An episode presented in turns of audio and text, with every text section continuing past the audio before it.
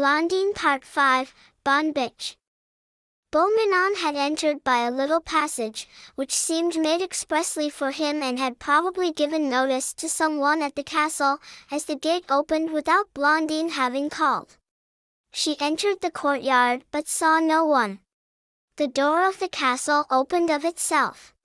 Blondine entered the vestibule which was of rare white marble.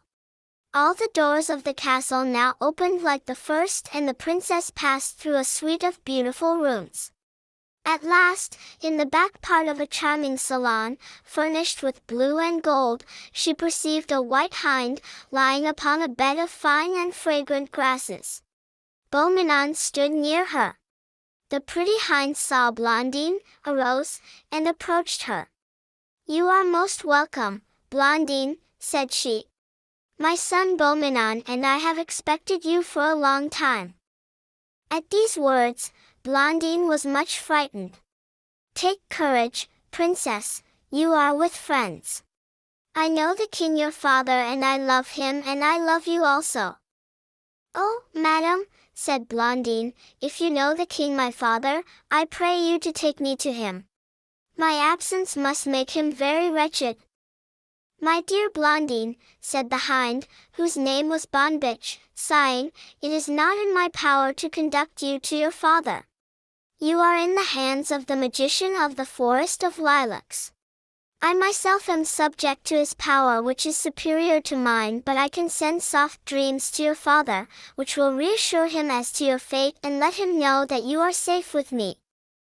Oh, madam, said Blondine, in an agony of grief, shall I never again see my father whom I love so tenderly? My poor father! Dear Blondine, do not distress yourself as to the future. Wisdom and prudence are always recompensed. You will see your father again, but not now. In the meantime be good and docile. Beaumanon and I will do all in our power to make you happy. Blondine sighed heavily and shed a few tears. She then reflected that to manifest such grief was a poor recompense for all the goodness of Bonne Biche. She resolved, therefore, to control herself and to be cheerful.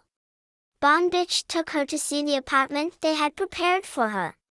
The bedroom was hung with rose-colored silk embroidered with gold. The furniture was covered with white velvet worked with silks of the most brilliant hues. Every species of animal, bird and butterfly were represented in rare embroidery.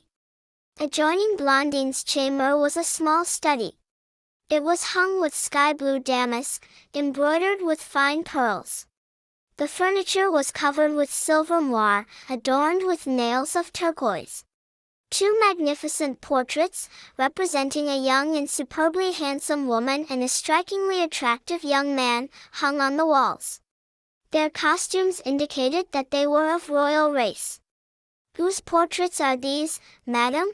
said Blondine to Bonne Biche. I am forbidden to answer that question, dear Blondine.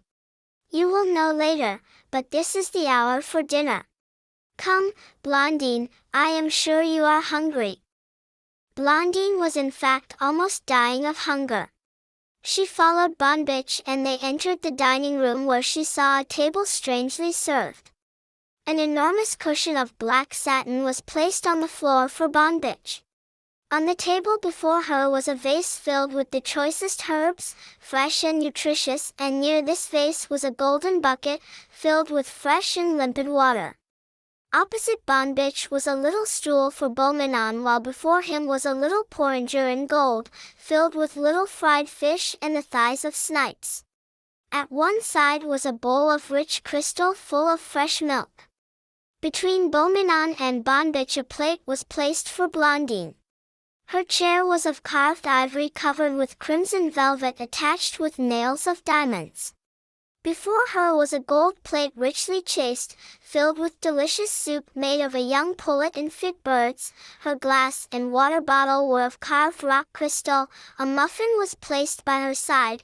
Her fork and spoon were of gold and her napkin was of linen, finer than anything she had ever seen. The table was served by gazelles who were marvelously adroit. They waited, carved and even divined the wishes of Blondine, Bonne Biche and Beaumanon. The dinner was exquisite, the chicken was splendid, the game and fish most delicate, the pastry and bonbons superlative. Blondine was hungry so she ate of all and found all excellent. After dinner, Bonne Biche and Beaumanon conducted the princess into the garden. She found there the most delicious fruits and lovely walks. After a charming walk, Blondine entered the castle with her new friends, much fatigued. Bonne Biche proposed that she retire, to which she agreed joyfully. Blondine entered her chamber and found two gazelles waiting to attend her. They disrobed her with grace and adroitness, placed her in bed and seated themselves by her couch to watch over her. Blondine was soon peacefully asleep, not, however, without having first thought of her father and wept bitterly over her cruel separation from him.